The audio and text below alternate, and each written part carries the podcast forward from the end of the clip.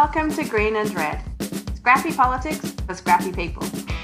A regular podcast on radical environmental and anti capitalist politics. Brought to you by Bob Buzzanco and Scott Parkin.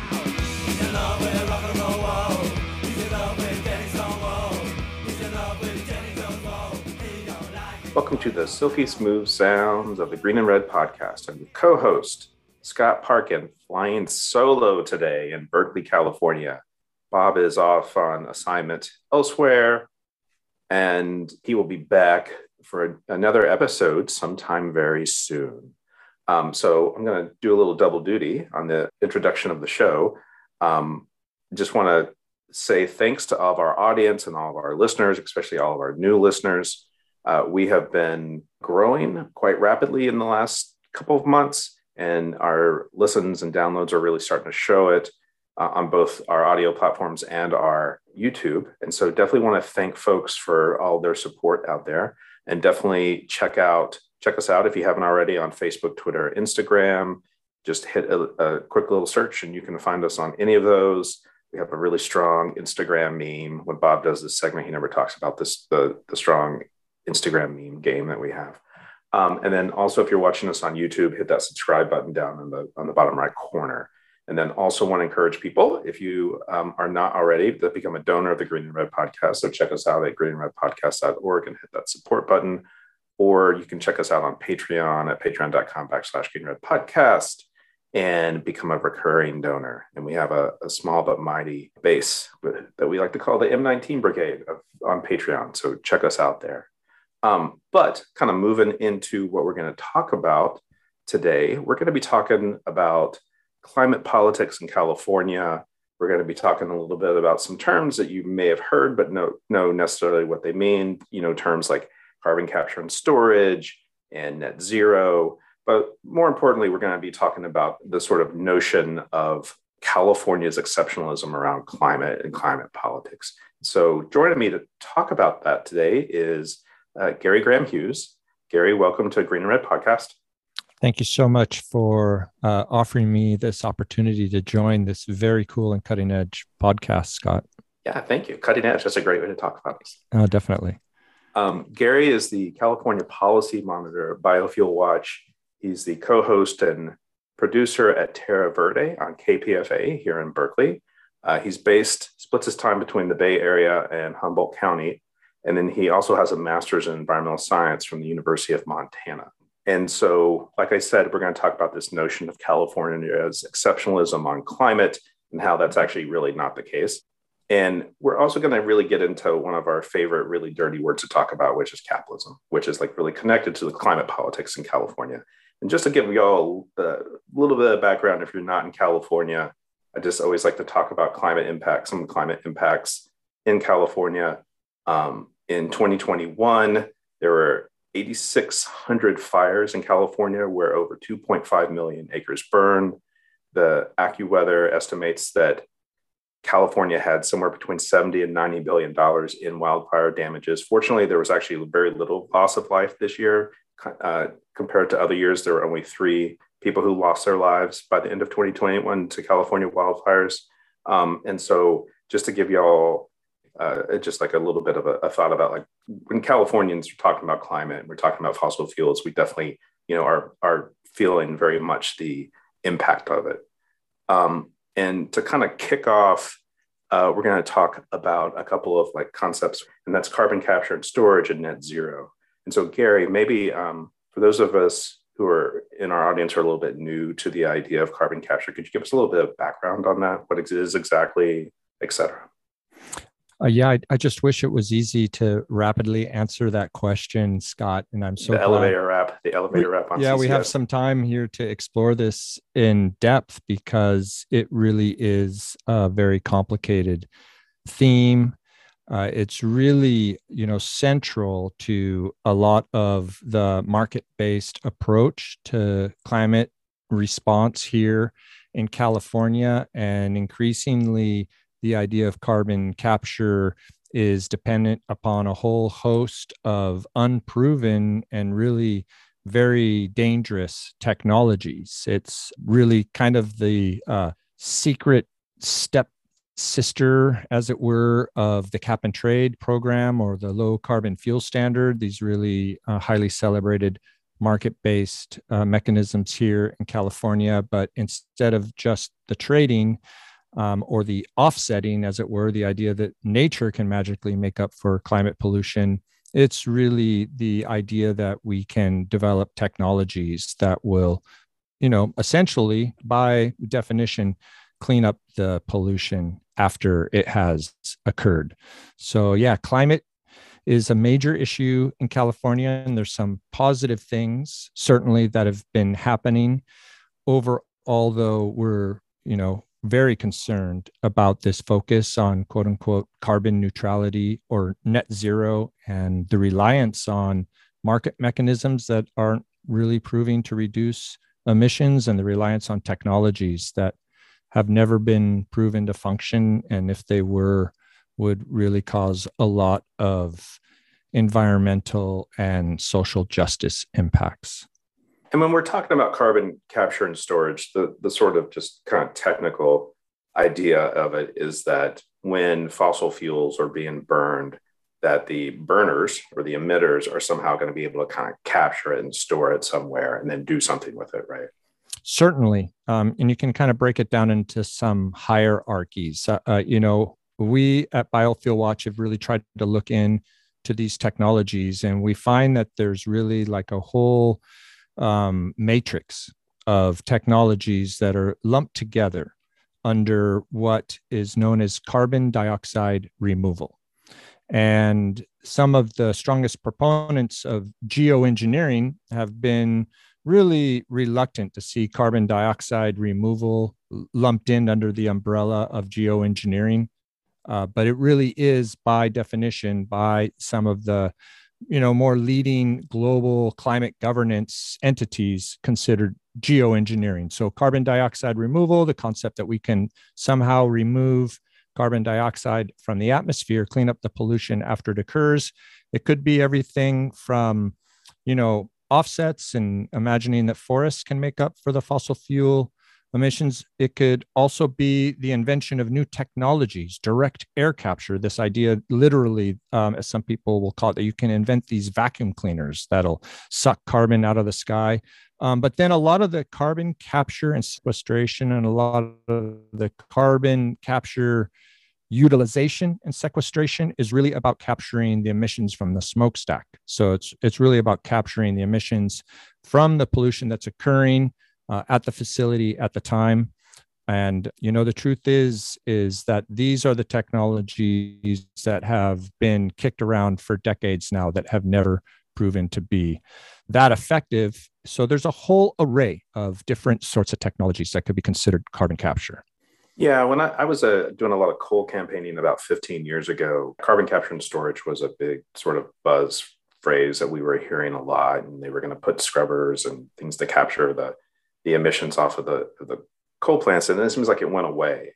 And now it seems that it's made, it's made a comeback, but in, it's much more ubiquitous. There's, and there's different names for it that they're trying to tout as some sort of new technology, but it's pretty much the same thing they've been talking about the whole time, right?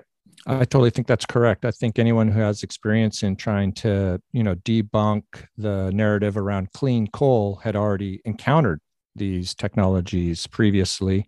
And unfortunately, they, they have come back again. As a matter of fact, one of the most unfortunate sorts of trends in California's climate framework that I've discovered over working on this for you know a couple of decades now is how often it seems that the climate denial misinformation machines past sorts of fantasy suggestions about how to deal with climate have now become so central to what is supposedly progressive California's approach to climate, whether it be trading emissions and offsetting and achieving, you know, quote unquote carbon neutrality through those sorts of mechanisms to the invention of machines to suck carbon out of the air. A direct air capture was clearly once the climate disinformation machines crown jewel the idea that you're going to you know be able to clean it all up afterwards uh, how it is that over time these become so central you know to quote unquote progressive california's um, climate framework really is um, a very surreal sort of uh, development over time, but it is the reality that we're that we're dealing with. Yeah, and the and this like same propaganda machine that you're talking about that 20 years ago was talking about was like doubling down, tripling down on on climate denial. Now has moved into like, oh, we can just come up with technologies that will remove the carbon out of the atmosphere or you know screen it out so it gets captured or what have you. I mean it's pretty much the same entities better word corporations which are are pushing this correct? It's, it's all, all carbon capture is basically an, an industry pushed story. Certainly. And of course you know one of the added ingredients is the way industry has been able to infiltrate the ngo sector the non-governmental organization sector um, and academia and government agencies. So that's another trend that we've really noticed is a really um, active revolving door, uh, whereby you know entities who are working for the fossil fuel industry may go work for a think tank, and then they'll actually go work for a state agency, and then they'll move out and maybe go work for another lobby outfit. There's these instances, and you start to see that there's actually yeah, there's kind of uh, it's kind of a, a, a corporate aligned uh, policy sort of click that is trying to basically set the policy table. Yeah, and you know that notion of the revolving door is actually something that Bob and I have actually talked about for a long time. And when it's not, you know, in in this particular case, it's sort of, it's a fossil fuel revolving door, government agency, nonprofit sector. But you know, when we're talking about like foreign policy, it's a revolving door with like nonprofits who are doing aid work or weapons manufacturers, and then these government agencies or people in high political office. And so this sort of notion of the revolving door is something that's like pretty inherent in our current liberal capitalist democracy.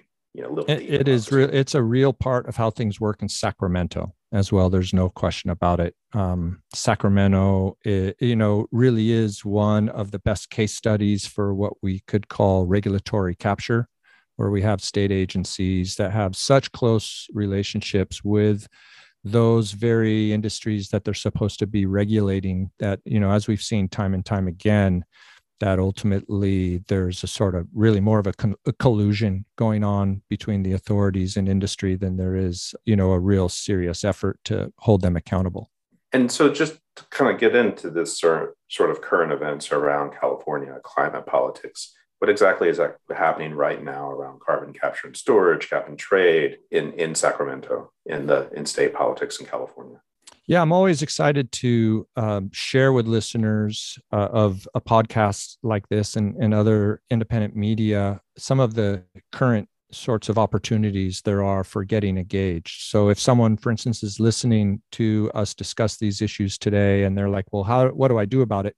One of the best things that folks can do who are living here in California is to get involved right now with what is called the scoping plan. So the scoping plan, the development of the scoping plan is basically the creation of what's a five year, more or less, roadmap to plan California climate action.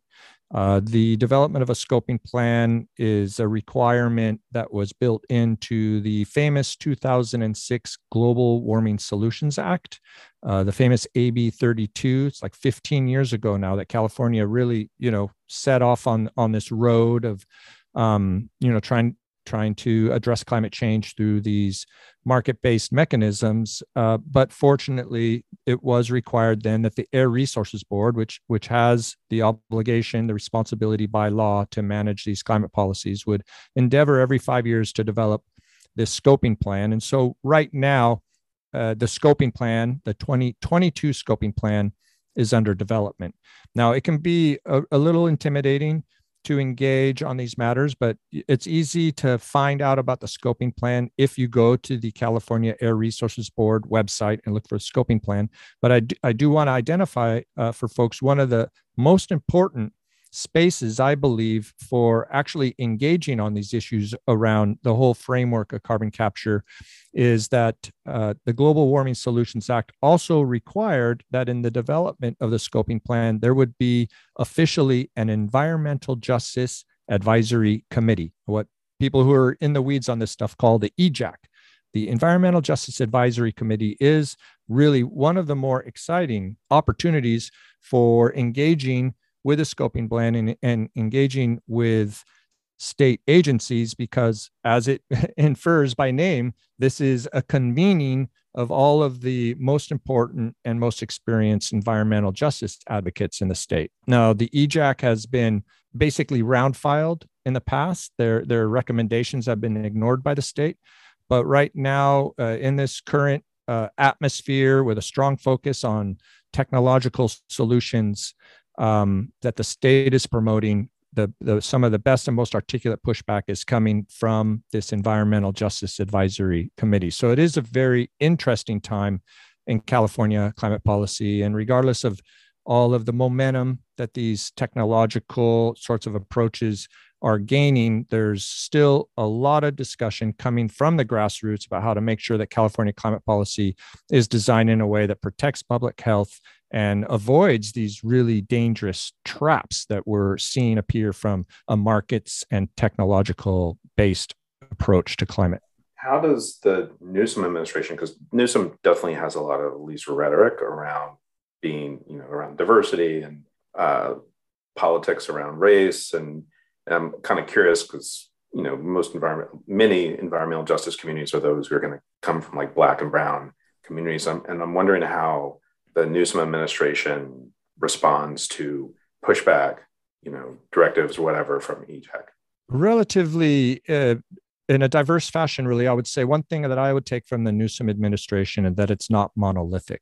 Um, that means that yes, there are some signs of the administration really listening to frontline communities. I think, you know, the fact that the state is finally considering a real robust setback rule to protect public health from oil and gas drilling. Uh, for listeners to know that, you know, even Texas already has a setbacks rule so that you can't drill next to people's homes or next to schools. And didn't the city of Los Angeles just actually enact their own setback rule? That's correct. So, you know, the administration, the Newsom administration has, um, you know, responded to pressure. But there's other instances, though, where I think we'd be um, concerned that the administration is just parroting the narrative of industry. And I think, you know, we do have to realize that Gavin Newsom is a governor. So he does call the shots for the Air Resources Board. And if the Air Resources Board is really busy trying to sell us on the idea that we're going to invent vacuum cleaners to resolve the problem of you know climate change we still have to say well hey gavin you know and there's been a couple other things that we've seen happen uh, over these couple of years of his administration where we have some real doubts about his commitment to environmental justice but at the same time one has to recognize when newsom has made some gestures that are important to ej communities I'd actually like to kind of dig in a little bit around back on on the revolving door. I'd be kind of curious. You know, you were talking about environmental nonprofits being part of that revolving door, being part of that system. And it's a sort of like web of interconnectedness on this. And and I wonder, I'd like to ask you what sort of role that they play in in this sort of mix when we're pushing these like technological techno solutions, as techno fraud around things like carbon and capture I'd, I'd be kind of curious about what role are they? Are they like a buffer to more left-leaning nonprofits into communities, or or are they just a, a, a part of the PR apparatus, or all the above? It's a, again, it's you know, a, an, I think it's really important to recognize that the you know the civil society community, as it were, is very diverse, um, and that include that can include also also the, not a monolith. It's not a monolith uh, essentially. That said you know there's no question that there are some larger you know really well funded we're talking about you know organizations that have tens of millions of dollars if not hundreds of millions of dollars to operate with every year who ultimately have been colluding at a very high level behind closed doors with a you know large number of these same personalities who have um, engaged in these revolving door journeys of, of their careers um, to you know again set the policy table on how the state will respond to climate. So there's one individual in particular who, as we've researched what's going on with California climate policy, we were able to track his career trajectory from the organization Environmental Defense Fund. And then he went to work for the California Air Resources Board for many years. And then there was a short period um, where he actually left the agency and worked for a lobbying firm uh, where he actually represented the International Emissions Trading Association, which is an international NGO, except it is an in industry NGO. Basically, the board members are from all the largest fossil fuel companies and mining companies on the planet. Um, and he represented the International Emissions Trading Association in 2017 during the politics of the extension of the California cap and trade program, the carbon market here. And then he went right back to work for the Air Resources Board um, and spent a couple more years there and then left the Air Resources Board. And in a matter of weeks, apparently, uh, in 2021, went to work for a private lobbying company. Now, the Fair Political Practices Act requires that an agency official take, uh, you know, like a year long cooling off period before they go from the agency working for any sort of interest that will be lobbying that agency on policy. Uh, but this individual, uh, his name is Virgil Welch. Uh, he went to work for a lobby company that immediately began lobbying for what we would call a geoengineering outfit. Uh, it's a carbon dioxide removal company. Uh, they suggest that they're going to be able to use pyrolysis and create a, a literal bio oil from agricultural and forest residues and then pound that into the ground and suggest that it's stored um, which we find to be a really extreme sort of approach uh, with some real potential problems, not the least of which is the chance it won't work at all.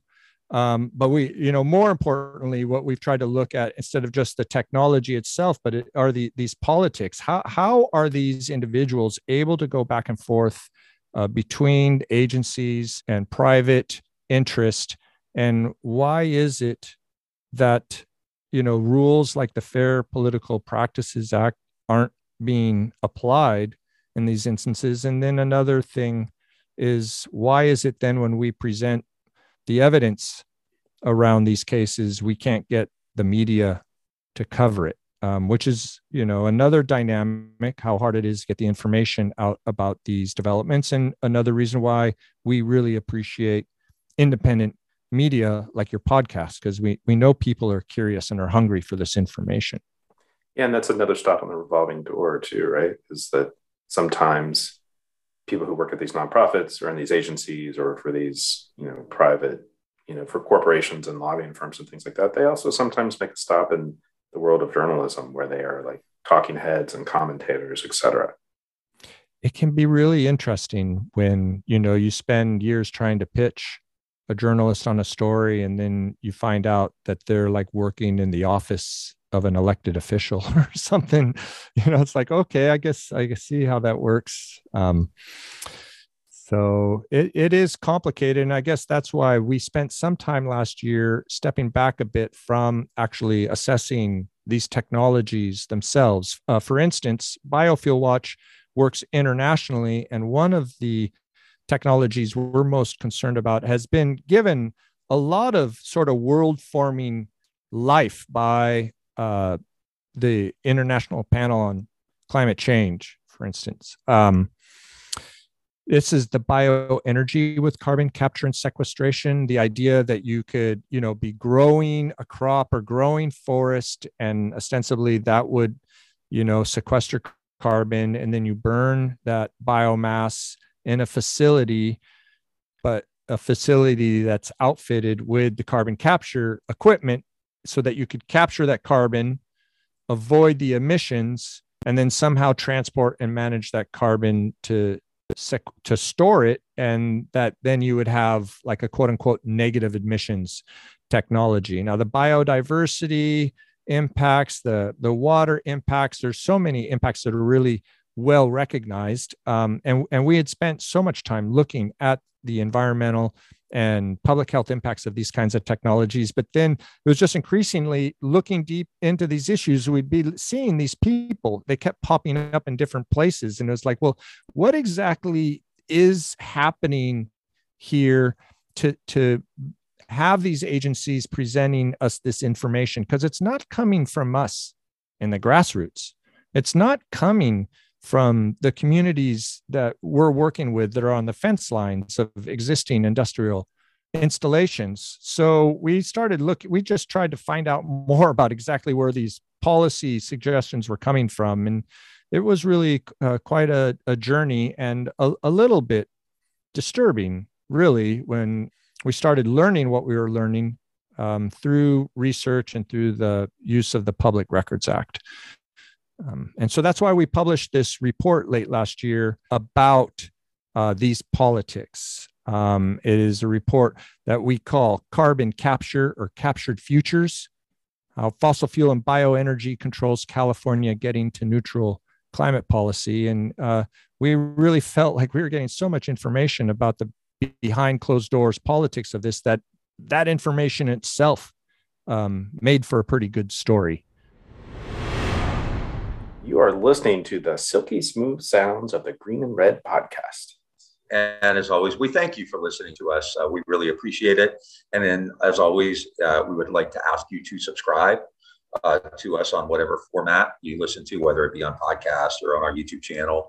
Um, you can follow us on Instagram, Twitter, and Facebook. We are on Linktree slash Green and Red Podcast. And we now also have postcards and if you have a coffee house or a library or a bookstore or someplace like that in your area that might be uh, a great spot to put some of these, just ask us and we will send them to you free of charge to spread the word about the Green and Red Podcast. And you can email us at greenredpodcast at gmail to get uh, a, a, packet of your of your postcards. Uh, and then if you really like us, you can uh, donate. And you know we we are very happy to get the donation and have the small base of small donors that we have. Uh, and so you can either become a patron at patreon.com backslash green red podcast or you can make a one-time donation at green and red podcast.org and just hit that support button. It's also on the postcards.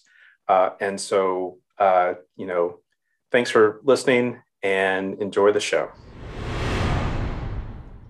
I'm kind of I'm kind of curious as as you were digging digging into this, who who is paying for these technologies to be developed for them to be used? Is it coming from the state? Was it part of Biden's infrastructure plan?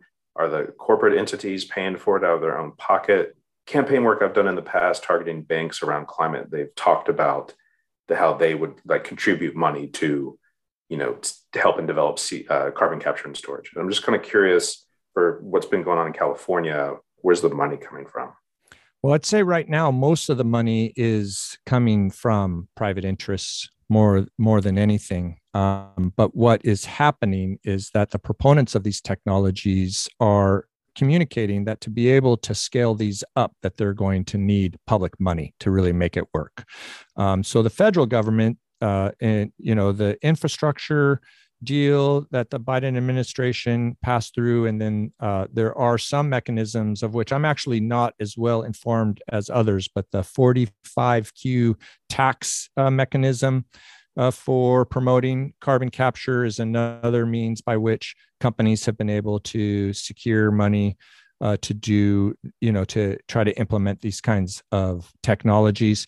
So there is a lot of thirst, you know, to quote unquote scale these up and and that's why people are looking very strongly to the federal government really even more so than the state government. I think there's less interest in getting money straight up from the california state government for these technologies as there is getting sort of a, a policy greasing of the skids to to set the table for it.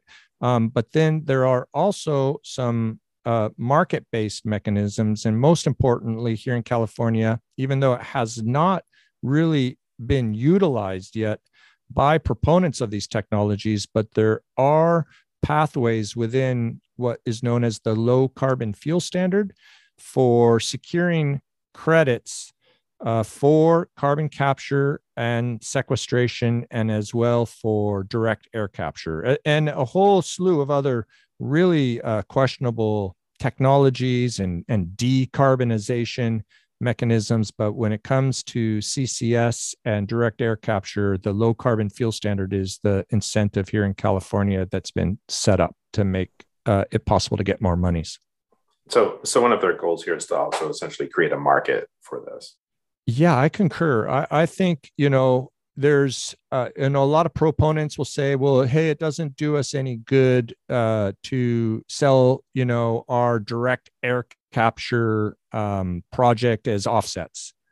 You know because clearly you know one of the things about california that's really you know curious is the fact that offsetting and carbon trading you know remain front and central but that so many of the experts that help get these mechanisms into place will will now say oh no no we can't offset anymore because clearly the climate the climate science is really clear that we have to reduce emissions at all sources. And and this idea that we can you know make up for one emission over here by doing something over there it doesn't really pencil out. But all the same regardless of these sorts of um kinds of uh, you know statements of reticence from the proponents to go into selling these carbon removals, it's really clear that the economics are there. And with the frameworks of like net zero, that ultimately they're just going to try to sell credits on a market. Exactly what that mechanism is, we, we don't know yet, but that's clearly the,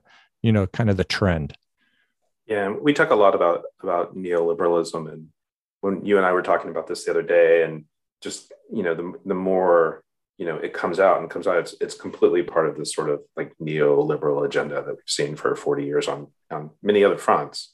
And it's that i think that's the kind of important connection to make is that we have this we have this you know techno technological solution to this what in many ways is a political problem. Like you know the fossil fuel industry just owns politics and doesn't want to reduce emissions. And so they come up with you know as a, a, a, false solution as we like to call it. And then you have these greedy capitalists that not that these guys aren't who are basically looking for ways to make money off of the false solution. It's it's actually quite a, quite an amazing phenomenon which we've seen repeated over and over in history. Well, neoliberalism in California is really insidious because people are so indoctrinated that they don't even know that they're perpetuating it. And they don't even know actually that that is the framework with within which they're operating. So, you know, this idea of progressive California basically now parroting the narratives around climate that were favored by the utilities and the fossil fuel industry, you know, 20 years ago is isn't really recognized, but it's a, it's a very serious problem. Let's take the cap and trade program as an example. I mentioned earlier that in 2017 there was a big effort to extend the cap and trade program because originally it had only been given life until 2020. And so in 2017, the market was starting to collapse because they couldn't foresee what would happen in the future. And so there was a big sort of, again, behind closed doors deal made between Governor Brown at the time and companies like Chevron and others to, you know, to put together, to patch together this extension of cap and trade, but it ha- came with a whole bunch of caveats. And one of the big caveats that was a giveaway to the fossil fuel industry is that it was established in that law, AB 398, that the sole mechanism in the state of California for reducing the carbon dioxide emissions from the large polluting facilities like the refineries in the state would be the market based mechanism and that it would even preempt the authority of the local air districts to reduce the greenhouse gas emissions from these facilities. So ultimately, you know, the real truth of it is, is that the cap cap and trade uh, as the sole mechanism, meaning that the markets-based mechanism is the only legal mechanism in the state for regulating the pollution from these facilities. I mean, this is a like a hardcore libertarian approach to policy. But we're told time and time again that California is a progressive state. We're told time and time again that California's climate policy is a, an example of how progressive California is. But I mean, it is neoliberal by definition. There, you don't even have any sort of mechanism to maybe moderate the market. I mean, it's the market is the sole mechanism for regulating the climate pollution from these facilities. So, I mean, welcome to neoliberal California. Folks, you are hearing it here on the Green and Red podcast, the dirty underside of California's liberal, exceptional politics on climate change. It was the kind of stuff we love to talk about and naming names. We're also big on that. Uh, there's one particular egregious project that is happening that I would really love to get a little, you know, to, for the for the folks listening at home to hear a little bit about more, which is this carbon capture and storage pipeline that is being built uh, out to the Central Valley. I was I'm wondering the Central Valley of California. Uh, I'm just wondering if you could talk about that a little bit.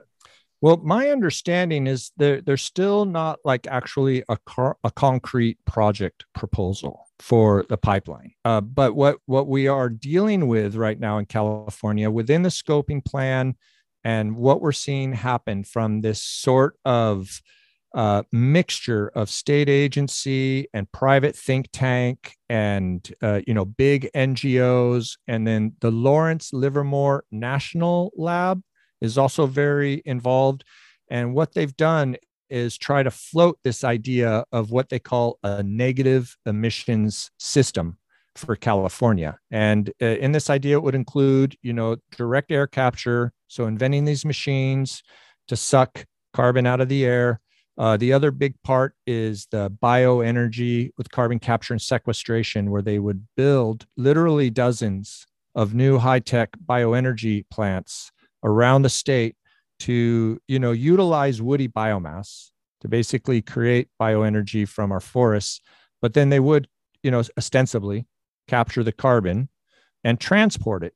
Um, and that would require trucks, but it would also require the development of a very intricate carbon dioxide pipeline system to transport the CO2 back out to the Central Valley and then inject it into the geological formations that previously held oil and gas.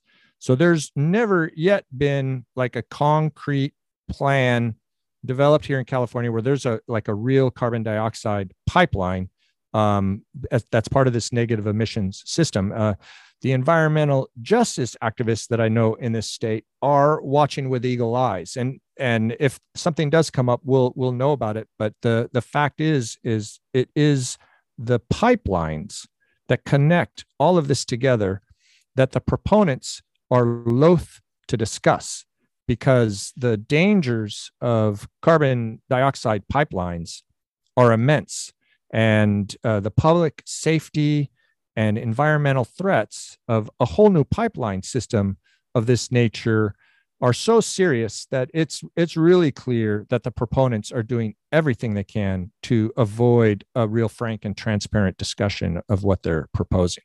One one other question, since we're talking about the environmental justice communities, fence line communities, you know, a lot of these communities live next to refineries or they live next to you know places where there's heavy extraction.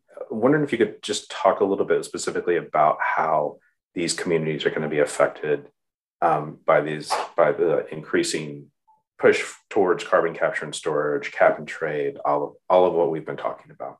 Well, I think the first thing that's really uh, needing to be addressed, it's kind of a, a technical term, but it really, you know, has to do with the idea of delaying, you know, real, true, sustainable responses to climate change. Uh, academically, you call it mitigation deterrence. Uh, it's the idea that this really strong focus on carbon dioxide removal will simply, you know, Uh, obscure the urgency of the situation. It will make people think that, oh, we can kind of keep doing what we're doing because there's some sort of technological salvation in the future. And it dilutes the politics of the moment in such a way that, you know, someone who's proposing an alternative that's actually, you know, feasible for a community is considered unrealistic because it it doesn't you know have this technological promise of just making you know the atmosphere clear of um, you know pollution. So you know i think number one the this idea of mitigation deterrence or or you know undermining a politics of change that's one of the biggest issues that ej uh, communities are dealing with. And, and that's where this involvement with the Environmental Justice Advisory Committee here in California around the development of the scoping plan is really important because in that space, the EJ communities are, are communicating that very point, that very concern. Then after that, it's just, you know, really, um, you know, one of industrial sacrifice zones.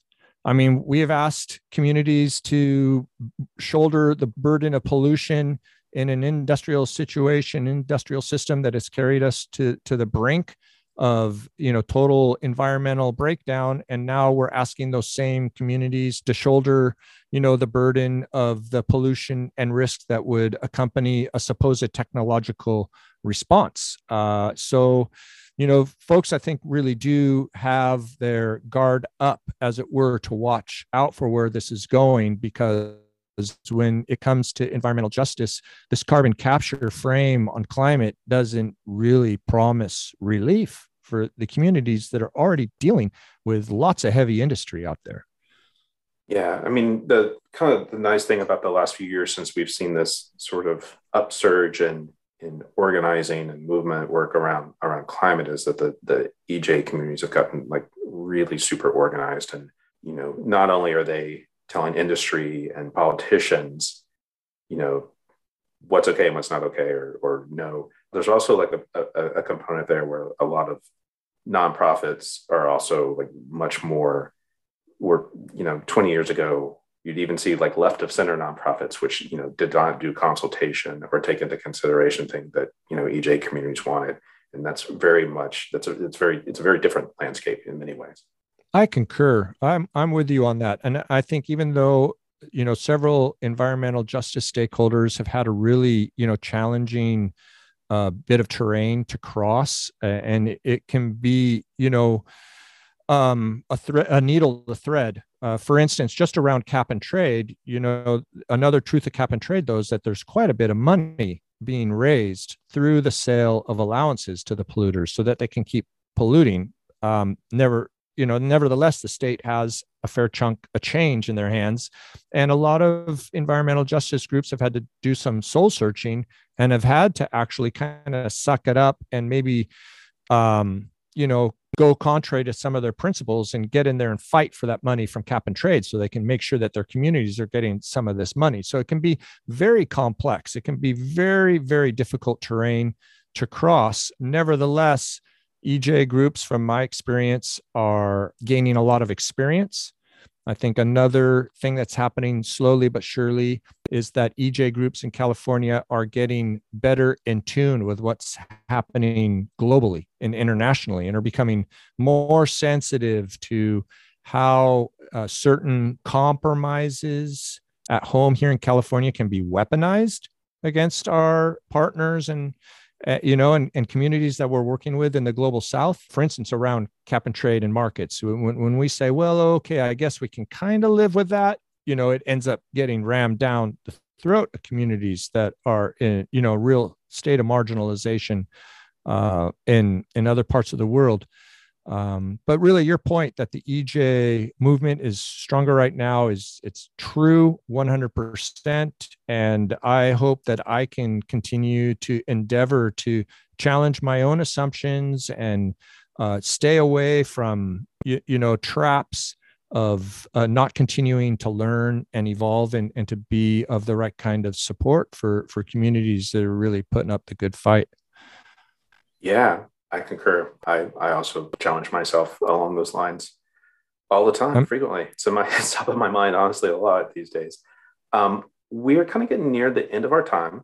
I'm wondering if there's anything else that you would want to throw out there, or or if you want to just like share different ways in which people can get involved.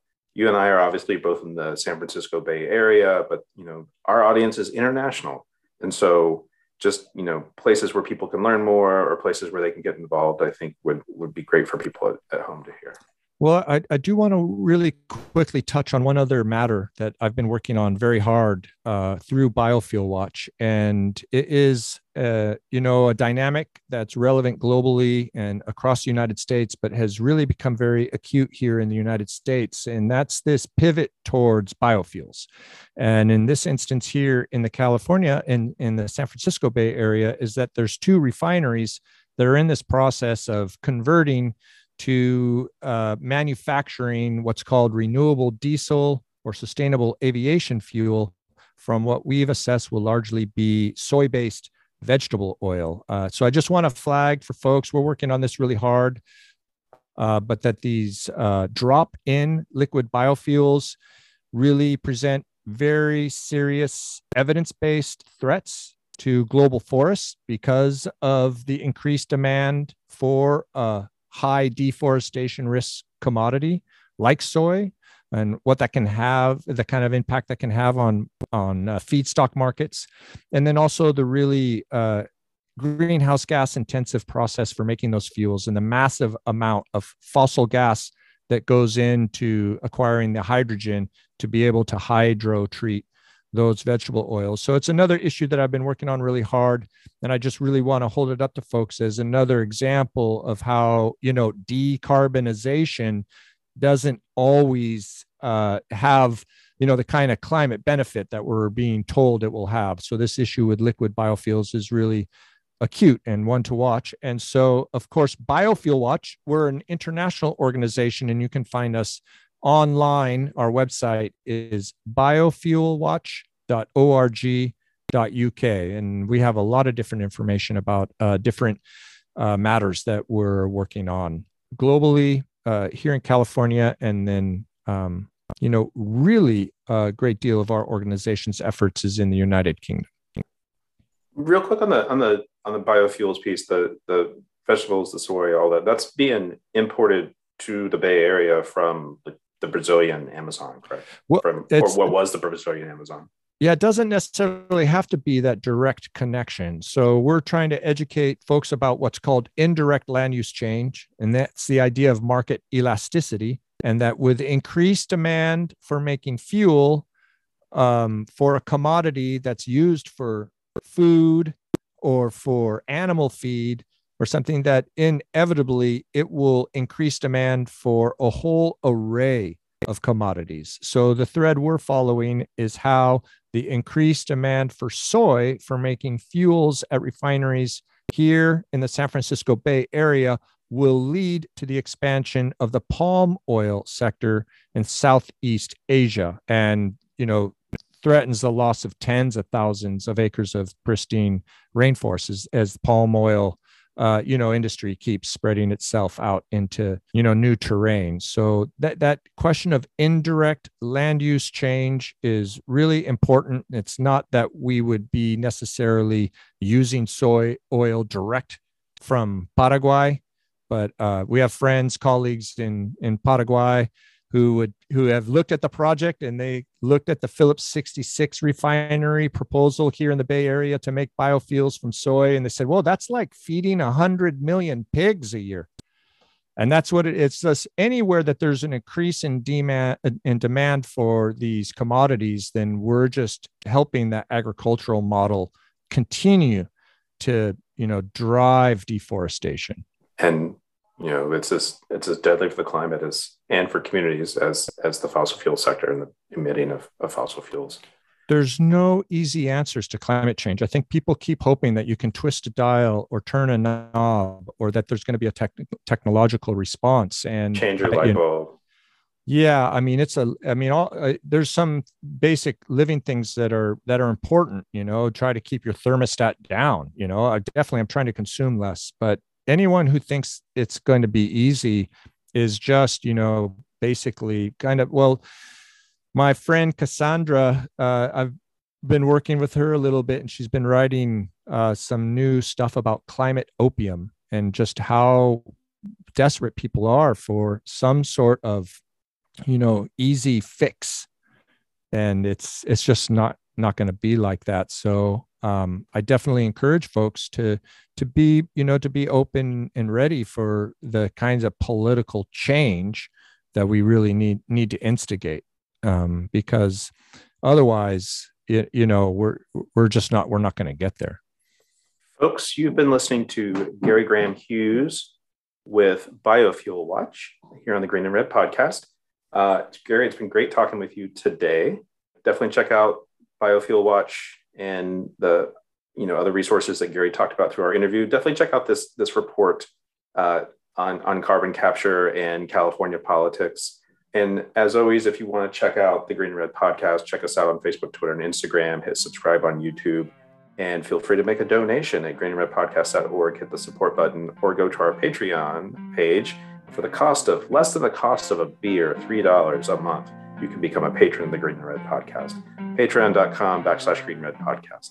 It's been great talking, and we will be back with more soon. Everybody, take care.